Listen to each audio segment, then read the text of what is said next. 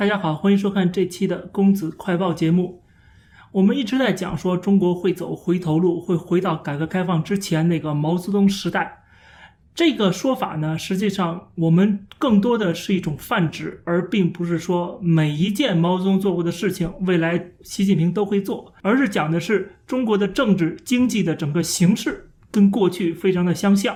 也就是说，在毛泽东时代，在一九七八年改革开放之前的中国，它在国际舞台上所处的那个位置，就是被完全被西方资本主义世界孤立的那个位置。那么未来这个局面会重演。另外就是在中国国内的这种某一个最高领袖的集权，然后进行严酷的政治斗争，对于知识分子、对于资本家这一些全部都会回来。所以我们会说历史重演，那个整体的环境、局势、方向、政策，还有就是。共产党的执政的逻辑都是一致的，跟毛泽东时代没有差别。我有时候会在节目里讲一讲中共的党史里边的一些内容啊，我没有很系统的去解读一九四九年之前发生过什么。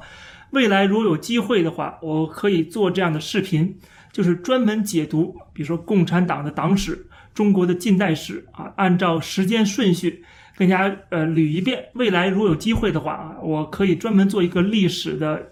讲评的一个节目，我记得我之前提到过，就是在延安，毛泽东曾经召开过一个文艺座谈会，这是在中共党史里边很重要的一个事件。这个文艺座谈会基本上就是共产党要求所有的中国的文艺工作者必须听党话，跟党走，然后他们要充当党的这个政治的喉舌，他们的歌曲、他们表演的内容、他们演的电影，包括他们本人、他们自己的意识形态、自己的思想。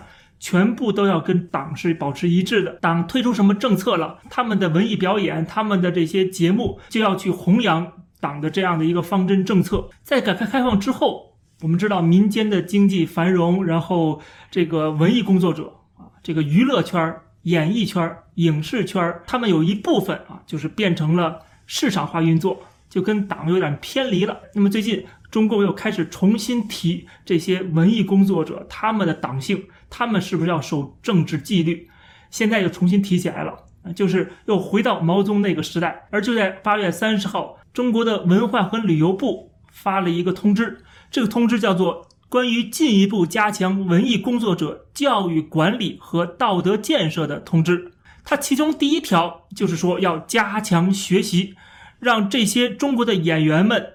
歌手们，他们去深入学习习近平总书记关于文艺工作的系列重要论述精神，要提高政治站位。注意这个用词，不断增强四个意识，坚定四个自信，做到两个维护，深刻认识文艺事业是党和人民的重要事业，文艺战线是党和人民的重要战线。他把文艺当做一个党的工作，而且它是战线。什么叫战线？打仗才有战线的，对不对？它还是个斗争的一种哲学。就是说，文艺工作或者是说这些娱乐圈它并不是纯娱乐的，它是有一定的政治含义在后边的。就是它要符合党的这个方针政策，它其实就是充当党的一个部分功能。这是毛泽东强调过的。今天习近平再次的要求中国这些演员们、这些歌手们、这些所有的从业者们，他们要。跟党走，听党话。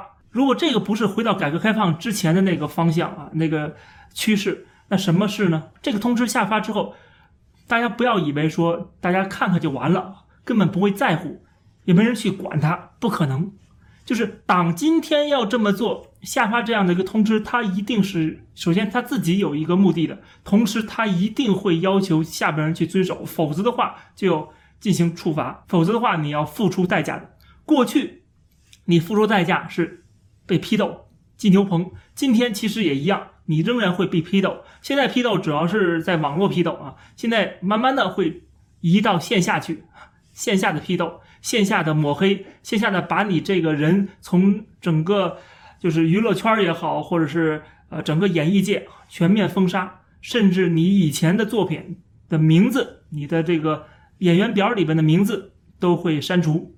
就好像你不存在一样。现在有不少演员已经领教过了，对吧？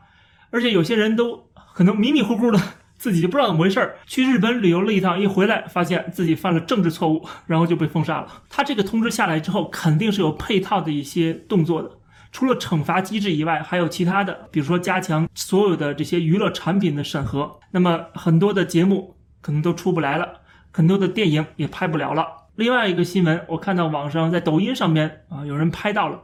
说在河北省石家庄的火车站，火车站的大屏幕下边是广告，是关于明星的宣传照片，但是这些照片全部被下架，全部换成什么了？换成了革命先烈。然后很多的网友对此进行点赞，觉得做的太对了。